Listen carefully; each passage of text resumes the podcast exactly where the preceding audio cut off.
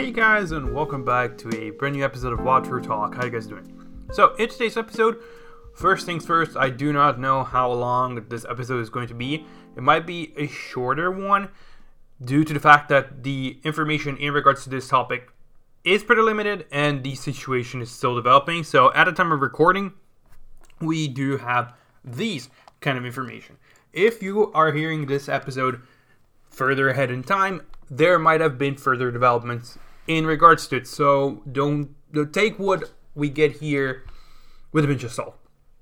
But as I mentioned in the last episode where I discussed the rise and fall of Huawei, the telecommunications smartphone giant, which has been pretty heavily hampered by the United States government to a point where they cannot even use services by companies such as Google, meaning that they're hampered also the production of their smartphones and how people are interfacing with them, since they're not running the Google Play Store at the sorry the Google Play services, Google Play Store and whatnot anymore.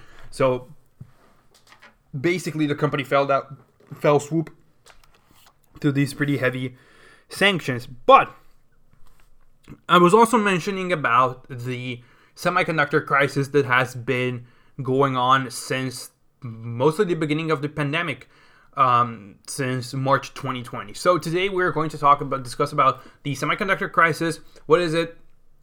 What's happening? Why we're having a crisis and how it's reflecting on everyday products. So without further ado, let's just jump into it. So what is this semiconductor crisis? This uh, semiconductor crisis, or chip crisis, chip shortage, in, um, integrated circuit shortage, um, started in twenty twenty, and the basic of it is that currently there are not enough semiconductors to satisfy product demand, meaning that production cannot pump out more semiconductor that they are requesting, meaning that there is an imbalance in terms of the uh, supply Uh, demand relationship, which means that there is a shortage. So in order to understand why we're having a semiconductor um, chip, let's call it chip shortage just for simplicity. To understand why we have a chip shortage at the moment, we need to understand first how a processor, a chip, is produced. And to open a little digression to the, into the top, like um in regards to this topic, I will leave a couple of videos uh, in the description.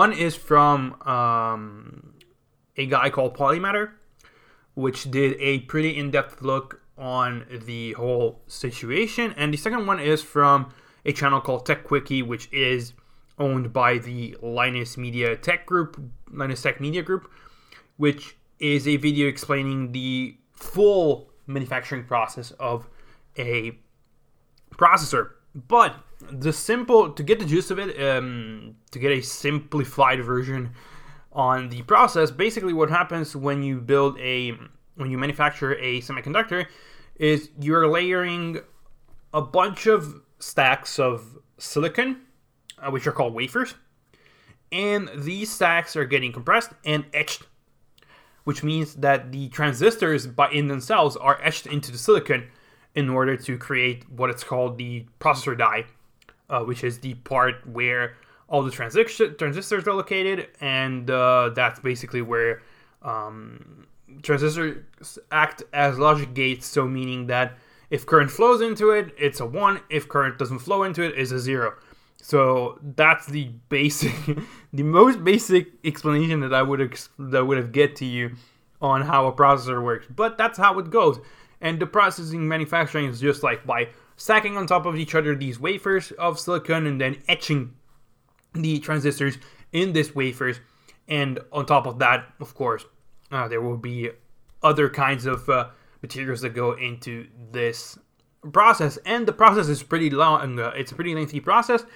To build a batch of, um, let's say, normal computer C P Us, computer processors, to build a functioning batch of C P Us would take between six to nine months, which means that the processing, the manufacturing process in itself, it's slow to the current standards.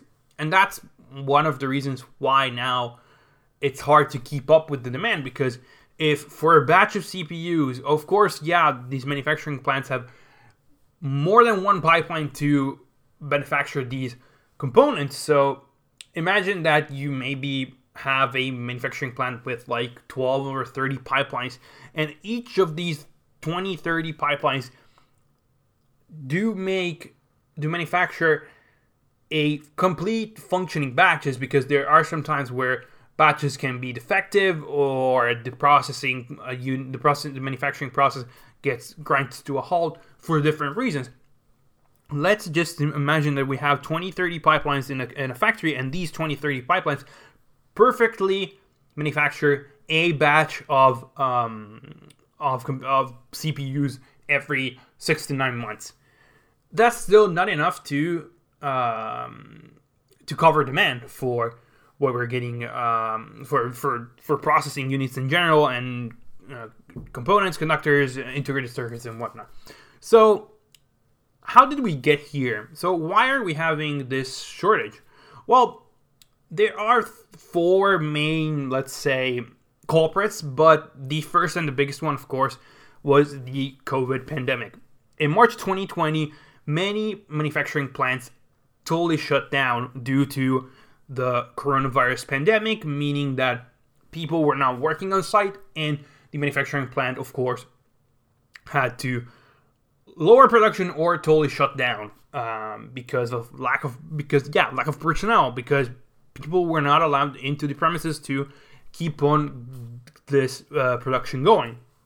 And also the fact that uh, car manufacturers, I do not know exactly which car manufacturers, they, when the pandemic, the pandemic started, they thought, well, the car market is going to take a hit.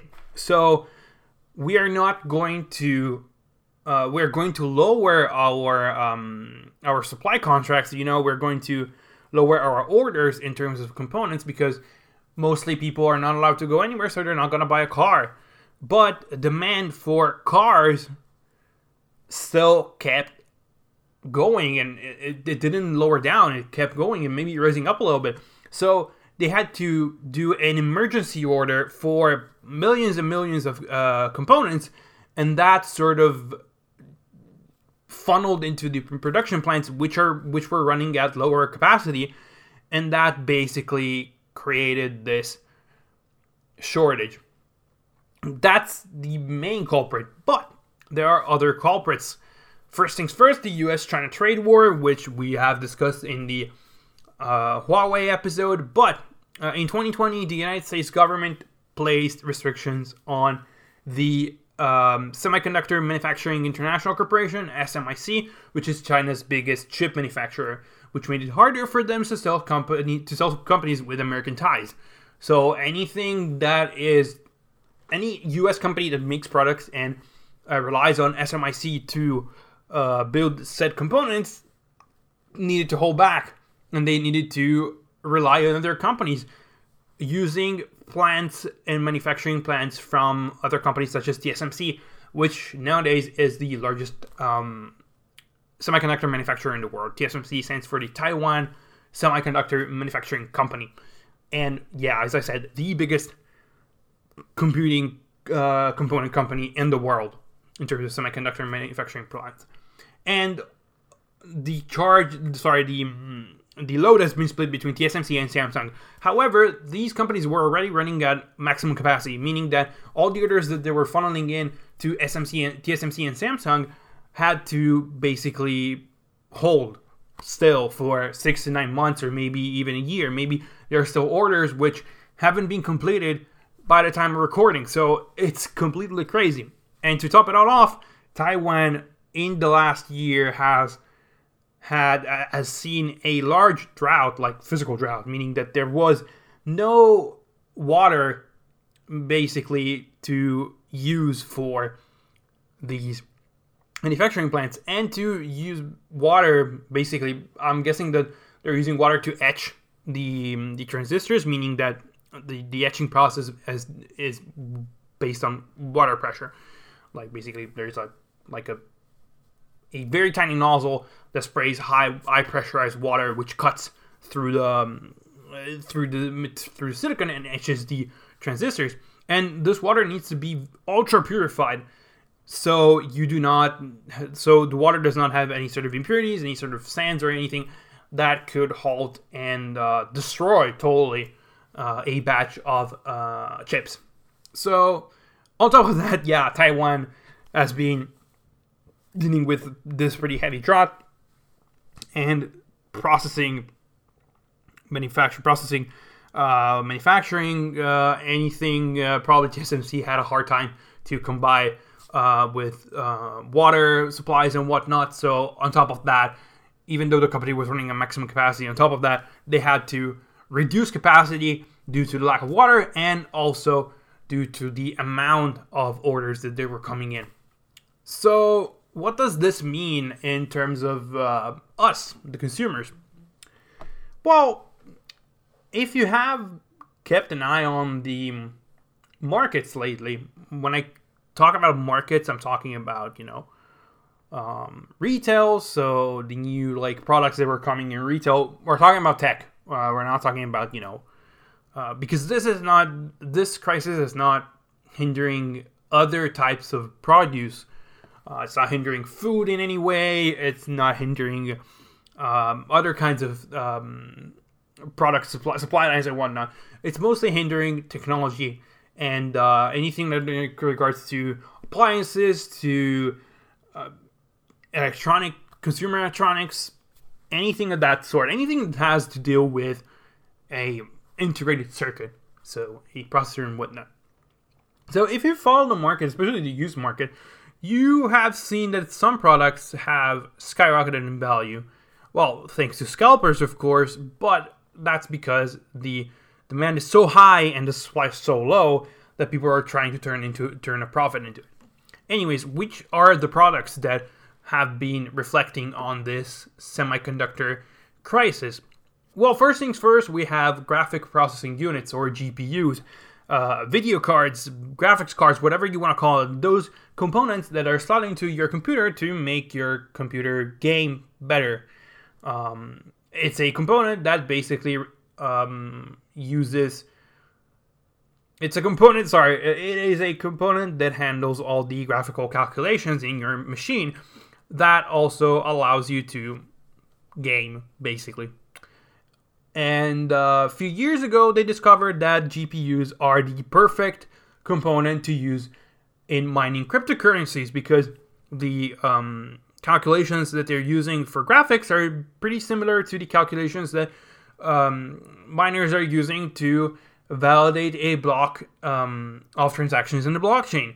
So what happened was that miners decided to stockpile on uh, G P Us, meaning that us, the average consumer or the average gamer or the average tech enthusiast that likes to build their own computer, were running dry and they couldn't get a G P U at a decent price.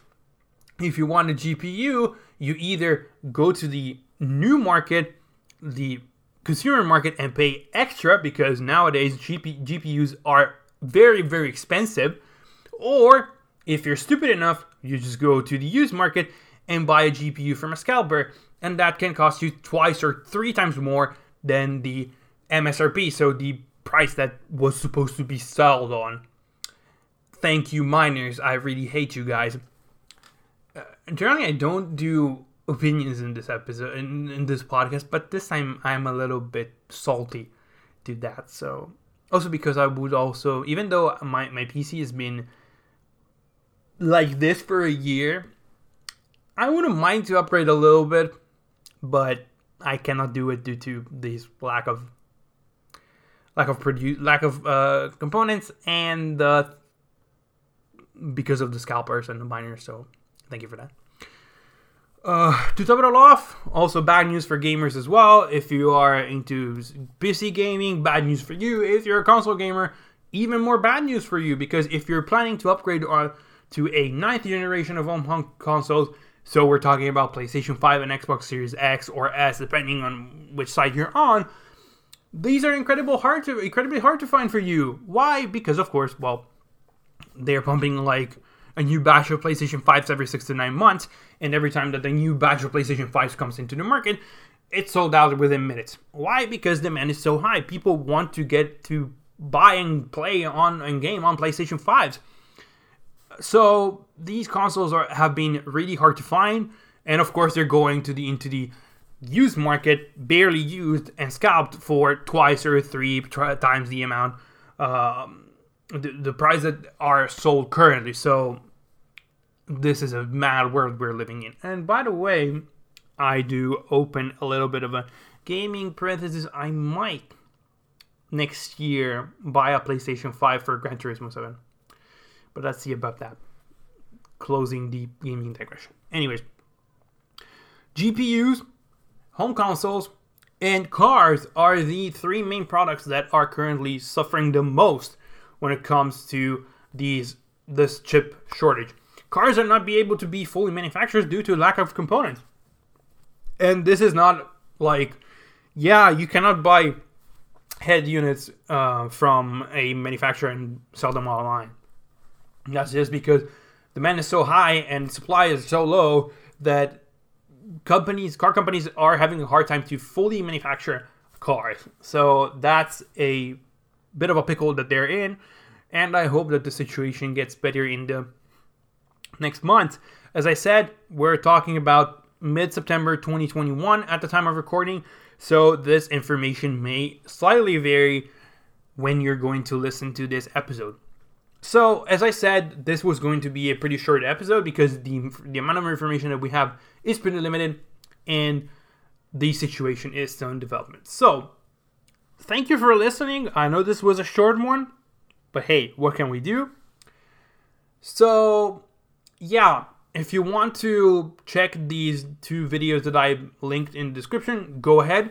They're pretty interesting, and if you are into the tech world, you might have seen these or will be very, very interesting for you. So without any further, you know, keeping on going, thank you for listening, and I will talk to you in the next one. So until then, have a good one.